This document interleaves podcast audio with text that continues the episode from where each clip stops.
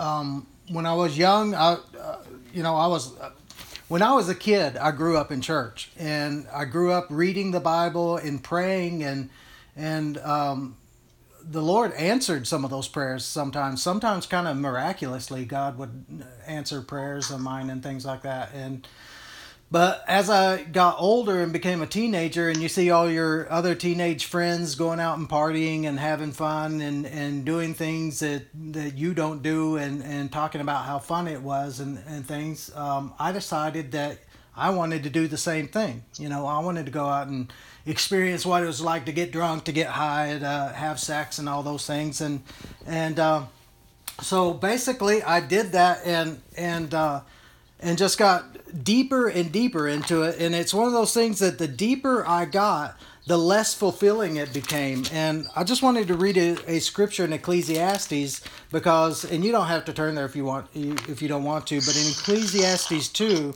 it's just so much like my life was. Um, it says, uh, I set my mind, in verse 13, I set my mind to seek and explore by wisdom concerning all that has been under done under heaven. It's a grievous task which God has given to the sons of men to be afflicted with. I have seen all the works which have been done under the sun, and behold, all is vanity and striving after the wind. What is crooked cannot be straightened, and what is lacking cannot be counted. I said to myself, Behold, I have magnified and increased wisdom more than all who are over Jerusalem before me, and my mind observed a wealth of wisdom and knowledge. And I set my mind to know wisdom and to know madness and folly, and I realized that this also is striving after the wind.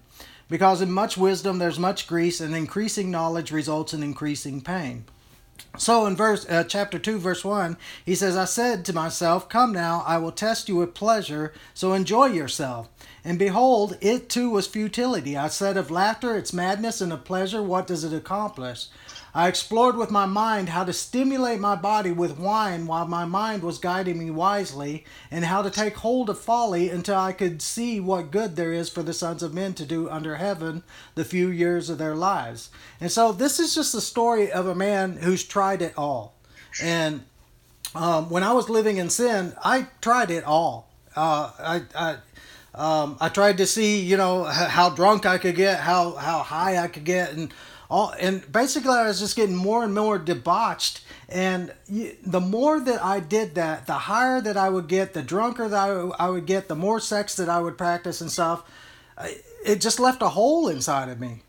And it was just like the writer says, it was all vanity and stuff. And the more I chased after it, the bigger that hole got and the more dissatisfied I became with it, and and I'm and the more unfulfilling it got. And that's the thing. We think that the world you think that all the, we're told by the world you know just just go have sex with as many women as you can. You'll be fulfilled right? That's what the movies do. James bond you know? He can have any woman that he wants to you know? Or you know, or just get drunk. And, you know, and even the people that you work with, the people that you hang out, they talk about sin as something that will bring fulfillment, something will, that will bring joy to you.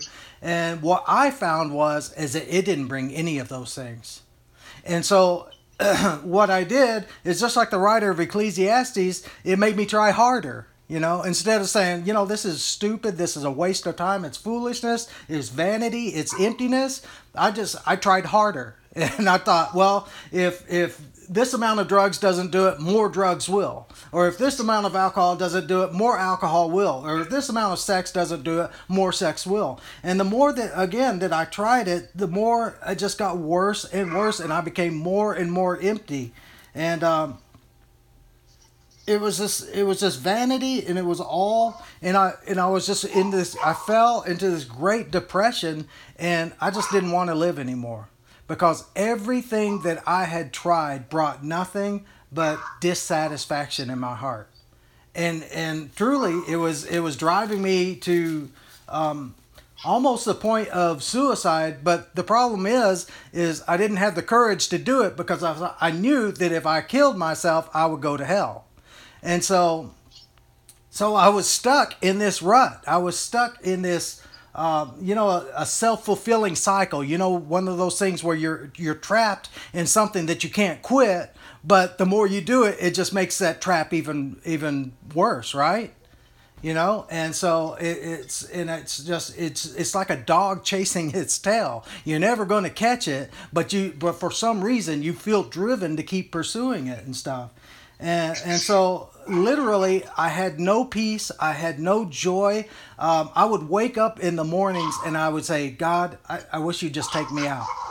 I, I wish I wish I didn't have to get out of bed this morning. I wish I could just die essentially and stuff. And so um, I you know, I while I was in that place, I would pray and I would I would seek God to to deliver me from this, to deliver me from this bondage that I felt inside, from this hole, from this emptiness, and and nothing was happening. Um, God would not deliver me from that because the the way that I was doing it was that I was still going to sin. I was still going to live my life the way that I wanted to live it, do what I wanted to do, and and yet I wanted God to come help me. I wanted God to come bring me joy. I wanted God to come bring me peace. I wanted God to bring me some kind of fulfillment. And God's like, I'm not doing any of that until I came to the point to where I was the I came to the very end of myself, to the very bottom, to the point to where I'm like, okay, God, I'm sick of it all. I'm sick of the drinking. I'm sick of the drugs, the alcohol, the women, the, the all these things that I had pursued, all these things that I had chased and not found fulfillment. And it's like I finally came to the point to where I was willing to surrender and to renounce it all, to reject it all, and to stop following that lifestyle and to truly and totally and completely give my life over to Jesus.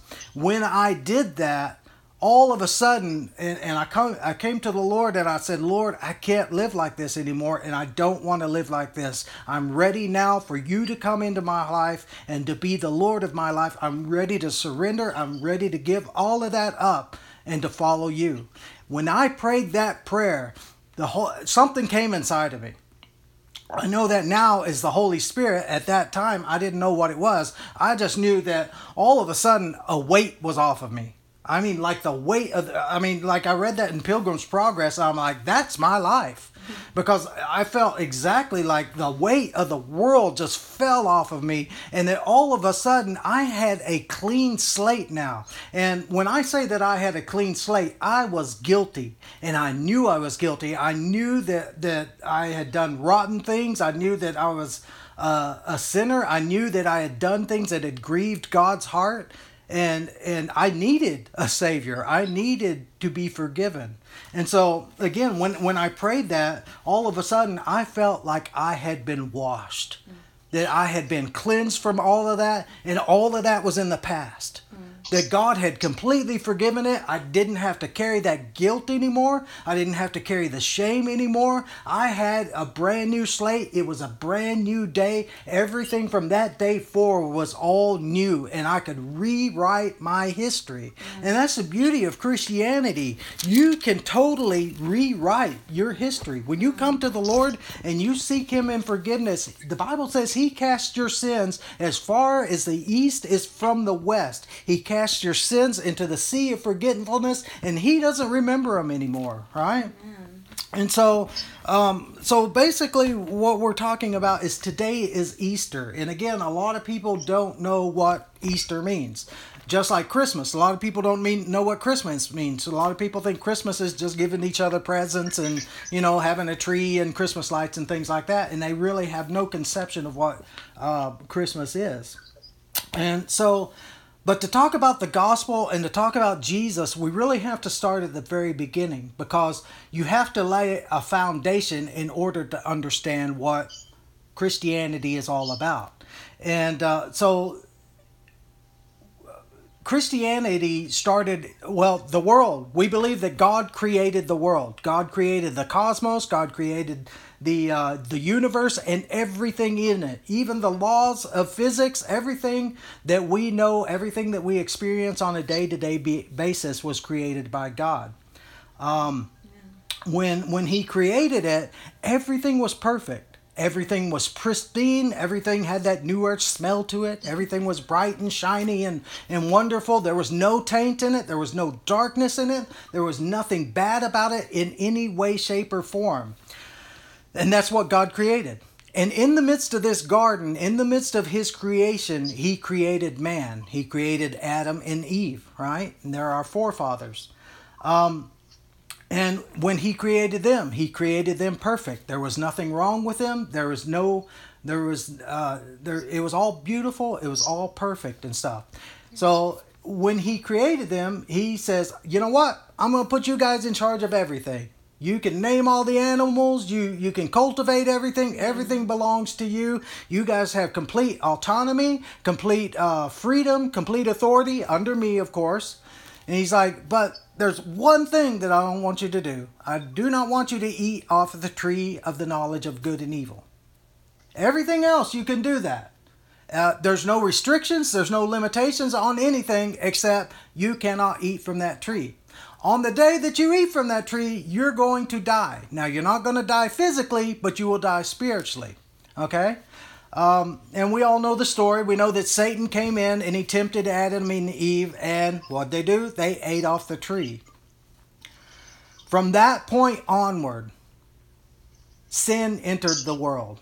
A cancer had entered the world. And this is the thing that people don't understand. It's not like God is just this God that's, you know, just wants, you know, he's uptight and he wants everything done his way. You know, like a father that you can't please in any way or anything. He is not like that at all.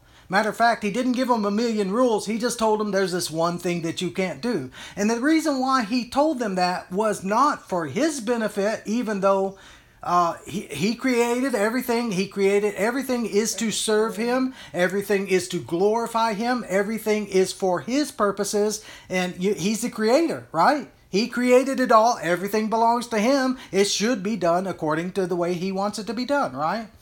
And and so but the thing is is he knew that if they sinned if they disobeyed him that it would unleash into the world something a million times greater than cancer. Something a million times more deadly than coronavirus or any other thing that we know of. And that was sin. Before sin came into the earth there was none of this man's inhumanity to man. There was no hatred. There was no um, there was no bigotry. There was no um, incest. There was no rape. There was no um, murder. All of those things have come in as a direct result of sin because the very nature of sin, the very heart of sin, is selfishness. I'm going to have my things my way, no matter what it costs anybody else, it's going to be my way right? And so instead of god being the the lord and our savior and our king we have now made mankind ourselves the king and the authority and the one that we listen to the one we turn to. When i want to do something i will ask myself for advice right? Is this what i want to do? Mm, sure. Okay I, I'm going to live my life the way that I want to do. I'm going to live it on my terms, and I don't care what anyone thinks, whether it hurts them, whether it doesn't hurt them. And some people take that to more or less degree, but we all have sinned and fallen short of the glory of God, right? Mm-hmm. So basically, when Adam and Eve sinned, all they did was unleash it into the in, into the earth. Now we personally are guilty because we too have partaken of that. Mm, we have chosen of our own volition, of our own will, that I'm going to do that myself, right? And so basically, what has been unleashed into this world is, is a disease that has infected the whole world, and it's called sin. And this is what God did not want to happen.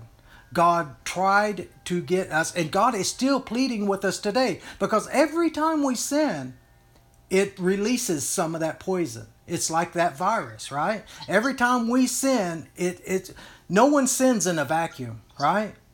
Anytime one person sins, it affects the whole world and stuff. And so so mankind was in darkness, mankind was in despair, mankind had no answer. So what's the answer? Jesus, right? And this is why we celebrate Easter. This is what Easter's all about, and this is what salvation is all about. God, even from the very minute when Adam and Eve sinned, God says, You know what? I'm going to send a Savior for you. And He's going to redeem mankind from their sins and from their wickedness. And He's going to stop the spread of this virus called sin.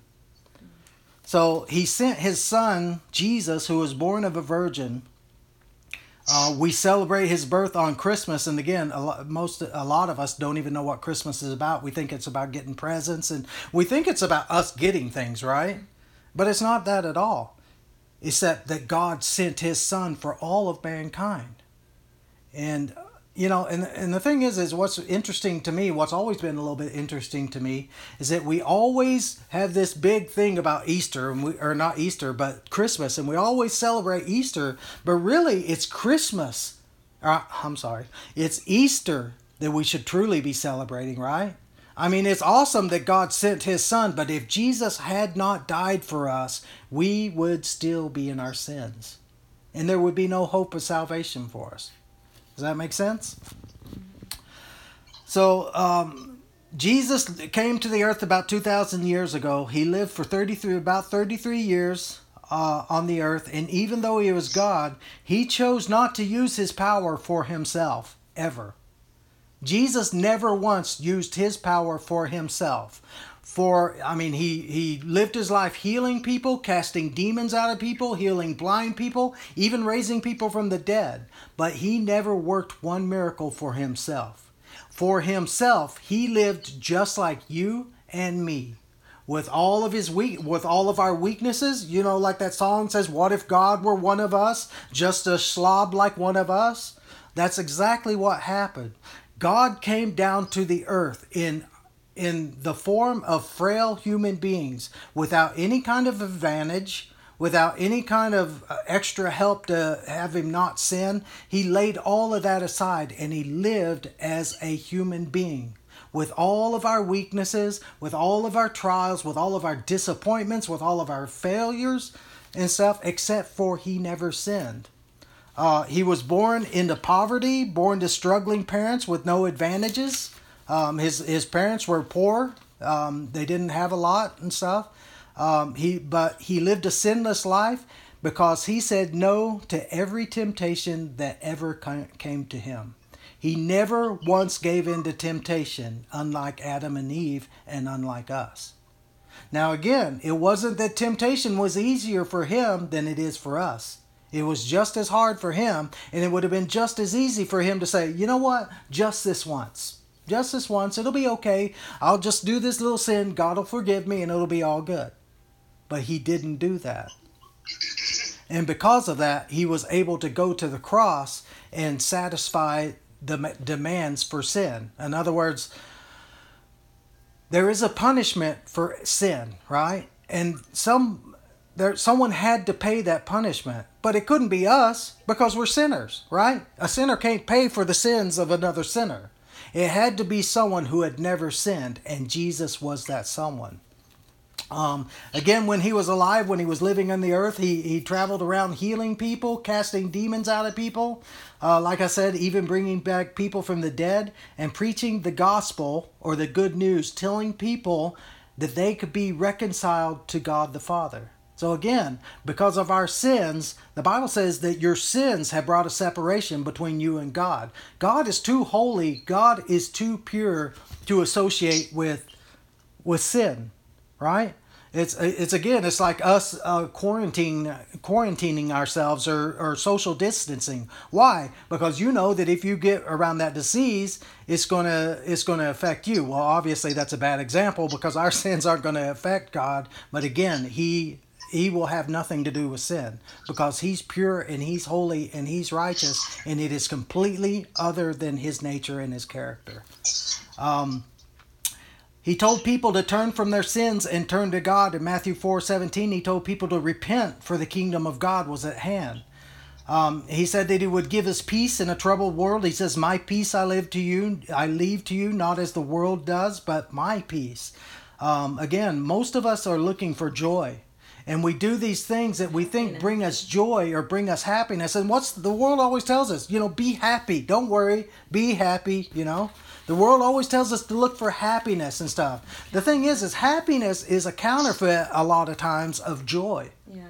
Because joy lasts forever. Joy lasts through the hard times. Happiness, as soon as happiness is gone, it's it's like the mist. It's like a fog in the morning, right? As soon as as soon as your happiness is gone, it's it's forgotten. Yeah.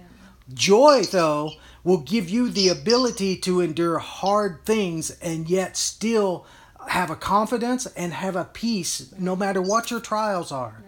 And especially if you have the presence of God living within you, you have the Holy Spirit in you who walks with you through your trials, who walks through you through every bad time, through every circumstance. And He says, I'm with you. I'm with you. And some of us sometimes just need to open our ears and allow Him to speak to that. But you know what? The Bible says that Satan is the accuser of the brethren. And when we sin and when we fall down, sometimes we're, we're like, God, I'm sorry. And Satan's like, God doesn't forgive you. God doesn't hear your prayers. The Bible says, if you confess your sins, that He is faithful and just to forgive you of your sins. And not just to forgive you of your sins, but to cleanse you from your unrighteousness. Yeah. This is Jesus. Jesus longs to forgive us. Jesus longs to have fellowship with us. He longs to unite us back with the Father. Satan wants to steal from you, he wants to kill you, and he wants to destroy you. This is not God. And that's the thing. Satan will accuse that on God. Satan will say, God doesn't love you. God sees that you, you know, you've fallen. How many times have you fallen now? God sees that and he hates you. God says, I'm with you. I will help you back up. And that's his nature and that's his character. Um, so again, Jesus did all these things for us, but the thing is, is Jesus was not just some kind of a cosmic hippie, right? He wasn't just come down from heaven preaching peace and hey man, peace, good, God loves you and stuff like that. He also said, I mean, he did preach peace, right? And it's his desire that we have peace, not not just peace within ourselves, but peace with the Father. My warfare, because I used to be at enmity with God. I used to hate everything about God. I used to hate His commandments. I used to hate, um, I used to hate His word, and that's the world, right? They hate everything that has to do about God. And if you don't think so, just start talking about Jesus to them. They'll let you know how much they hate it, right? Because it convicts them of their sins, right?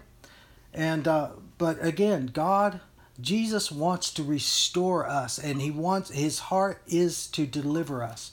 Um, and again, it's when Jesus was on the earth, he, he would he would also he would say things like, "My peace I give you, my joy I give you," and, and he again he wanted to restore us to the Father, but he would also say things like, if anyone wants to be my follower, he has to deny himself or his selfishness, his selfish nature, take up his cross, and follow me daily. He also said that if you were going to follow him, you had to love the Lord your God with all your heart, all your soul, all your mind, and all your strength, and also to love your neighbor as yourself. And the thing is, is uh, these are things that are contrary to the natural man. These are things that, that the the man that is lost in sin, the man who is living for his own again selfish desires and living for himself cannot do. This is something that you can only do when the Spirit of God comes inside you and grants you the power and the ability to live this way. And but the thing of that is, is his Bible the Bible makes it clear that if you ask him, if you're sincere, he will do that for you.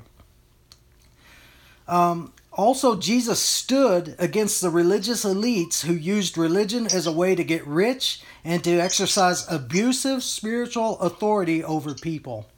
He even made a whip once and drove them out of the temple because of their abuses of power and position and because they were perverting God's nature and what He is truly like. So this is God. This is a complete picture of Jesus. Jesus is full of love, he's full of mercy, but he is also against the things that his father hates. And so what what Jesus was doing when he was on the earth was saying, look, if you're going to follow God, this is something where you have to go all in, right?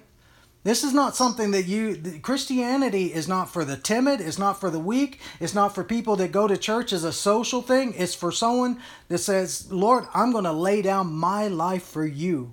And I'm going to lay down all of it. I'm going to lay down all my sins, all my wicked ways, my wicked thoughts, my wicked deeds, and I am going to stop being the Lord of my life.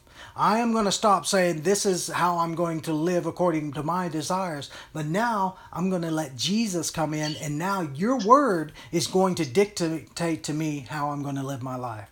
It's no longer me living for myself, but it's Christ who lives within me now. So, so the religious elites had him killed. The, no one likes to be exposed as frauds and frauds and abusers, especially if you have a monopoly on it, which they did, right? Uh, business was good, and they weren't going to let this nobody, this wandering preacher, wreck their good time. So, Christianity is about reality. It's about this is the truth of the situation, and a lot of us that live in the world, we don't want the truth. What we want is we want partial truths. And, eh, you know, Christianity a lot of times reminds me of that movie, The Matrix, where he says, well, where he had the two pills. He had the red pill and the blue pill. And he says, I can't show, I can't do it for you. You have to experience it for yourself, right? And the thing is, is Jesus is the doorway to, to the Father. But again, just like as when I was living in my sins and I wanted him to save me from my my um, my pain and my loneliness and my my fears and my my depression. depression and things like that. He's like, I'm not going to do that until you're willing to lay aside your pride, until you're willing to lay aside your sins, which you love, until you're willing to lay aside uh, your way of doing things and pick up your cross and follow me. So the religious leaders, they gave him the most painful, most humiliating death that they could come up with in their time, which was crucifixion. It was death by being hanged on a cross, um, basically naked, until you suffocated by your own body weight. Uh, but before that, they publicly humiliated him by bringing him into a trial where they had already declared him guilty before the trial even began.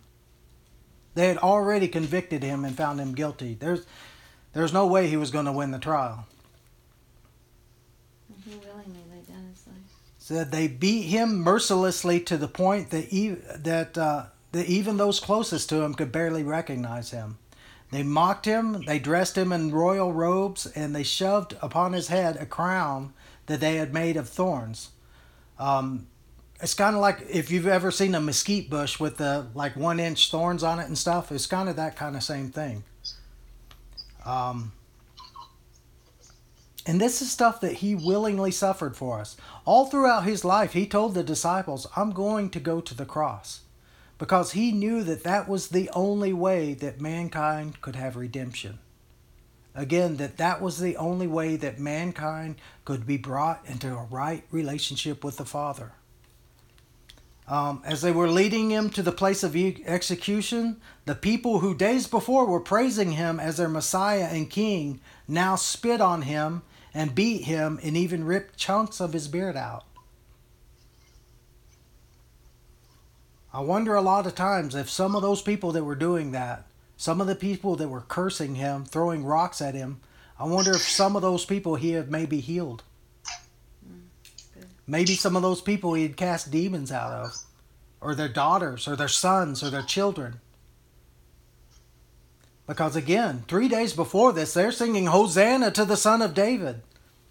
This is the King, this is the Messiah. And now they're saying, Crucify him. So they nailed him to a cross that he died. And even as he hung there, dying, a thief who was being crucified right beside him rightly so, he confessed his sins to Jesus, acknowledging that he deserved his, his punishment, while the other one, along with the crowd, mocked him. And Jesus forgave him and said, Today you're going to be with me in paradise. So even in that place of death, Jesus was filled with forgiveness, filled with longing, filled that people be reconciled with God. Then Jesus died Before he died, everything became dark, like at nighttime. Like it says, for like three hours, everything was dark. You couldn't see anything. And at the moment that he died, there was an earthquake. And the thick veil, which I think the veil of the temple was maybe like 12 inches thick. It was really thick, really heavy, really, really, um, really strong. The veil of the temple was ripped in two, showing that he had opened the way to the Father for us. And when the Roman centurion who was standing beside him, beside him saw these things, he said, Surely this was the Son of God. And again, all these things he did willingly for us. No one else could die for our sins because, again, we're all sinners. We have all chosen willingly to sin. We, each of us have sinned, each of us has turned to his own way, and none of us is righteous and yet he lived a sinless life. And so he was the only person who could be punished for our sins because he had never sinned. He was the perfect lamb, the perfect sacrifice. And God poured out all of his wrath on him. And he died. They buried him in a tomb and they rolled a rock, which was probably many tons in front of the entrance not only that, the Romans, Roman soldiers, now Roman soldiers were used to fa- battle, were used to fighting, were used to wars. They were very hardened men. They they weren't just like security guards at the mall. They weren't like cops. These are professional soldiers. He sent like a squad. The the the the uh, Pharisees sent like a squad of Romans to guard his tomb and make sure nothing happened to it. Again, these were very hardened soldiers who knew that if anything happened to Jesus' body, they were going to die. So they had a vested interest in making sure that nothing happened. But on the third day, three women went to the grave and found that the stone had been rolled away and it was empty. It was the first Easter. Jesus had risen from the dead. No power in heaven or hell or on this earth could stop him. He rose from the dead, rolled the stone away, and he lived. And that's what Easter is all about. The fact that Jesus Christ, the perfect sinless Lamb of God, died for my sins and he rose again. When he did, he conquered death. What was the punishment for sin? Death was the punishment for sin. We, mankind, was bound under the oath of death until Jesus came and broke it by raising again from the dead. Death could not hold him because he was innocent. And so he rose from the grave and and, he walked around on the earth for 40 days after he rose from the grave. Over 500 witnesses saw him. Now, these witnesses were people that read the Bible daily, who who who believed the Bible, who believed that God is a God of truth, who hates liars, who hates lying, and so these were people who who um, who lived their lives to tell the truth and to not lie about anything. And these people witnessed Jesus and they spoke that they saw Jesus and they told people that they saw Jesus. Some of them were even put to death because they said that Jesus rose again from the dead. This is the greatest moment in history. This is the crux of all history. The moment when Jesus Christ rose from the dead. There will never, ever be anything else like it before. Before, all mankind was doomed, all mankind was dead. There was no hope, there was no God, there was no way out of this until Jesus rose from the dead and he brought victory with him. And he says, Anybody that's willing, anybody that's, that wants to follow me, I will receive them unto myself and we can have that same life. And again, those witnesses that they that saw him were willing to lay their lives down to be. Some of them were were um, tortured, some of them were put to death, and they never changed their story. They said, "I saw Jesus Christ rise from the dead." And they also said, and we saw him ascend up into heaven to be at the right hand of God, always praying for us. I mean, imagine that. You you got all these people who are willing to be to be tortured, who are willing to see family members tortured, who are willing to be killed, and say, you know what? I don't care what you do to me. I saw it happen. And the thing is, is Mohammed never died for your sins. Allah never died for your sins. Joseph Smith never died for your sins. Buddha never died for your sins. And more than that, none of them ever rose from the grave for you. There's nothing like it. This is salvation. There is nothing like it. There is no one, there is salvation in no other name but Jesus. His name only. He is only the he holds the keys to salvation. No one else can do that for you. So what does this mean for us? It means that you too can be born again. You can live forever with him both here on the earth where his spirit will come and live within us or and eternally in heaven. Romans 10 9, verse 9 says if you believe if you believe if you truly believe in your heart and confess he is Lord by your lifestyle by the way that you live he will be your savior. Again, 1 John 1 9, if we confess, and don't forget, if we forsake our sins, he is faithful and, ju- and just to forgive our sins and also to cleanse us from every unrighteous thing we've ever done. How does this happen? You come to him in prayer. You come to him humbly. Um, some people's like, like I don't know how to pray. You, it, there's nothing to it. You know how to talk, right? You know how to communicate. That's all you're doing. You're just talking to God and you're just being honest with him, you're being forthright with him, uh, and you just speak to him normally. But but when you do come to him, realize he's the king of the universe, right? So you come to him with reverence, and you come to him acknowledging that he is Lord. And he can give you the power over the sin. Yeah, and he can give you power over your sins. You think about, confess, and truly determine with all your heart to turn from every sin to acknowledge Him as your rightful King, Master, and Savior, and ask Him to send His Holy Spirit inside of you to cause you to be born again. Now, when you do this, take your time, okay?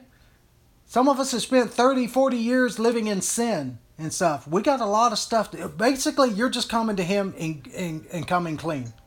Lord, these are all the things that I've done. I've lived a filthy lifestyle. I've been a, a a perverted, wicked person, and and don't be, don't hide anything back, because he knows everything anyway, right? So basically, like it's, it's like when you've offended a friend or you've offended a, a, a someone that you care about. When you come to them you don't come and you like you know what? I you know okay i made you mad but you know it's your fault too because you shouldn't have done that to me. No when you're truly repentant, when you come to a friend that you know that you've hurt, when you come to someone that you really care about, you know that you've hurt them, you lay it all down. And you say, you know what? I sinned against you. I did wrong. I'm sorry. Please forgive me. When you come to Jesus with that kind of attitude, when you come with all your heart, the Bible says that He will hear you and He will answer him. He will answer you. He will be there for you and he will send his holy spirit into you to give you the power to mm-hmm. live a godly mm-hmm. life. Mm-hmm. You can overcome by his power. You will know true peace true joy and eternal life with him. Again not only just in heaven, but as you live in the world, when you experience trials, when you experience suffering. And that's the thing, you know, we're not trying to sell you some pie in the sky thing. Christianity is not something to be taken lightly, it's not something to just do on the spur of the moment. Jesus says, if you're going to be my disciple, you need to sit down and count the costs first, okay? Because honestly, for me, truly, Christianity has been the hardest way to live. It's easy to live in the world, right? It's easy to live like an animal and to do whatever you're whatever you want to do. You know, you if you're going, you know, whatever you're going to do. If you're going to go sin, you go sin. If you're, you know what I'm saying. But to live a life that's constrained is difficult because we're still tempted, right? We are surrounded. And that's the thing. We don't realize that we live. We are we are physical beings who live in a spiritual world. Saying, no, All around us. who live in a physical world. Right? You Huh? the opposite. Oh, okay. We're spiritual beings who live in a physical world. But all around us, there are other spiritual beings. Just like in the Garden of Eden, Satan still tries to tempt us all the time. And just because you become a Christian doesn't mean that you're immune to temptation. It doesn't mean that all of a sudden I'm perfect and I walk on clouds and I can walk through walls and, you know, I can walk on water and all that. It just means that now I have the Holy Spirit living in me. But I have to, the Bible says, resist the devil submit yourself to God, and then the devil will flee from you. A lot of us think, and honestly, when I became a new Christian, I thought, you know, God's just automatically going to shield me. He's going to automatically protect me. Nothing's going to stick to me, you know, and I'm just going to walk through, you know, like nothing, you know. And that's the way, honestly, a lot of churches make it seem too, but that's not true. In this world, Jesus said, you will have tribulation. But take heart, because I have over- overcome the world. And the Bible says that the same Spirit that lived in him, that raised him from the dead, lives within you. He can give you the power to overcome. Right? And so the the, we live in a world where there are people being persecuted for their Christianity. There are still people today dying because they believe in this Jesus who rose from the grave. They're laying their lives down, they're they're sacrificing, and again, this is not an easy way to live because when when someone when someone says something bad about my wife, what do I want to do? I want to react in anger, right? If someone attacks me, I want to attack them back, right? This is just our natural inclinations, right? And these are the moments when we have to submit ourselves to the Holy Spirit, right? We're like, not my will, but your will be done. Isn't that what Jesus done on the cross? When he was being tempted to not go the way of the cross, he says, Not my will, but your will be done. And so the the way of Christianity is a walk every day of taking up our crosses and following him, of doing the things that are not simple, of doing the things that are not always easy, but we're doing it through his power and his strength, and we have his presence living within us. And we know true peace and true joy. And if we're walking in that place, nothing can shake us. And he says that uh, if you're in that place, it, it, and that's a thing too, is he's not going to make us puppets, right? Even as believers, he's not going to come and take your free will away from you. You still have the choice every day whether I'm going to follow sin, whether I'm going to follow temptation, or whether I'm going to say no to that, whether I'm going to resist it and say, God, I need you right now. I need your Holy Spirit to give me the power to overcome this temptation. Right? And the thing is is a lot of it is habits right? Because we've lived 30 40 years again with bad habits and so now we have to it's it's a it's a walk that's why they call us disciples right because it is a walk of discipline right every day we get up we put on our armor we put on our breastplate of righteousness. We put on our helmet of salvation. We take up the sword of the Spirit because every day is a fight. Because there is an enemy who, again, wants to steal, kill, and destroy you. But God is with us. And greater is He that lives within me than He that's in the world. Amen? So, and again, and even when you do fall, Jesus says, the Bible says if a righteous man falls seven times, get back up. I'm there with you and stuff. And that's the thing. As long as we are sincere in our hearts, as long as we're not indulging sins, as long as we're not practicing things, he says, I will be there for you. And and just like we the verse in uh, First John said, if you uh, if you confess your sins, He is faithful and just to forgive your sins. And remember when Peter said, "Lord, how many times do I have to forgive my um, my brother if he sins against me?" Um, how many times was it? 70 times. Seven times? And Jesus said, not seven times, but 70 times seven. In other words, it just goes on and on. And now, if God tells us to forgive our brother, then how much more so is he that way towards us, right? Now, again, I'm not talking about someone that just sins and lives their lives the way they want to, goes to church and then just goes and parties and does whatever they want to do on the side and, you know, has sex with whoever they want to have. I'm not talking about that. I'm talking about someone who's truly given their heart to Him, who has truly made Him the Lord and the Savior of their life. He will forgive you. He will wash you, He will cleanse you, and He will walk with you. He's like a father who doesn't, you know, when a father sees his child fall, he doesn't say, You stupid kid, what's wrong with you? He says, Get back up. Let's do it again. Let's try it again.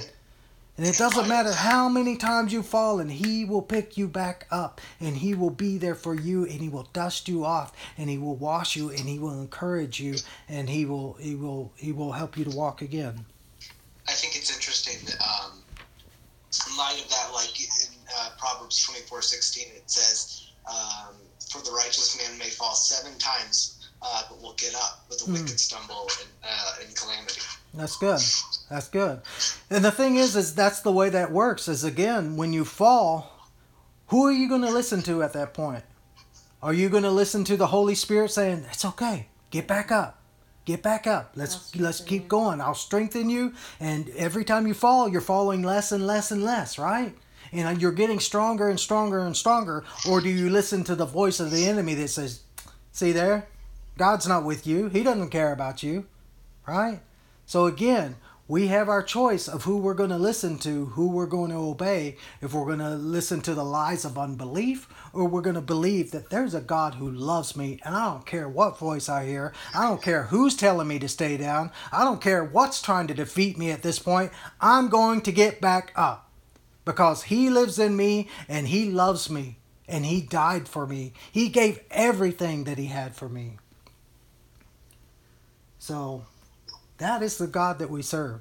The God that we serve is long suffering, full of mercy, full of loving kindness, and He desires the best for us. He gave, God the Father sent His only Son so that we could be saved and that we could know Him.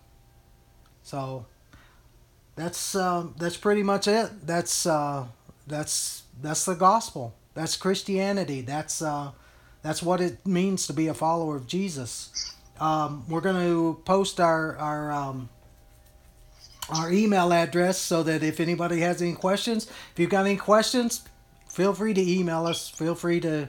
We'd put our phone number on there, but I work a full time job and I can't have people calling me at work. So yeah, there is that. But uh, but we'll put our email up there, and if uh, if um, man, if you have any questions, if you need prayer, if you if you just need someone to be there for you, to uh, shoulder to cry on, someone to to walk with you, to pray with you, to be there for you, we we won't judge you, right?